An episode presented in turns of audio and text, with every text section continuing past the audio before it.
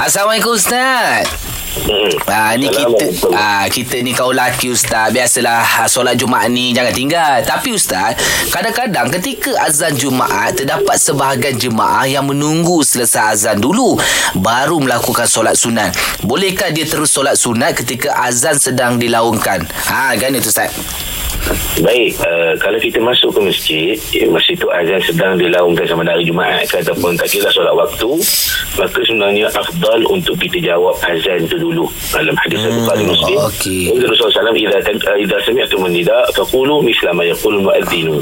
Bila kalian mendengar azan kata Rasulullah maka sebutlah sebagaimana disebut oleh muadzin mana kena jawab azan itu dulu. Hmm. Ha, maknanya afdal sangat baik kalau kita menjawab azan dulu kemudian kita akan eh, solat sunat eh, selepas itu solat sunat terpensi ataupun solat sunat eh, qabliyah uh, hmm. sunat sebelum apa didirikan solat wajib itu Faham. uh, itu apa, masalah afdaliyah dan keafdalan Hmm. Ah mudahlah faham dah tu. Ustaz. Alright ustaz. Terima kasih ustaz. Sama-sama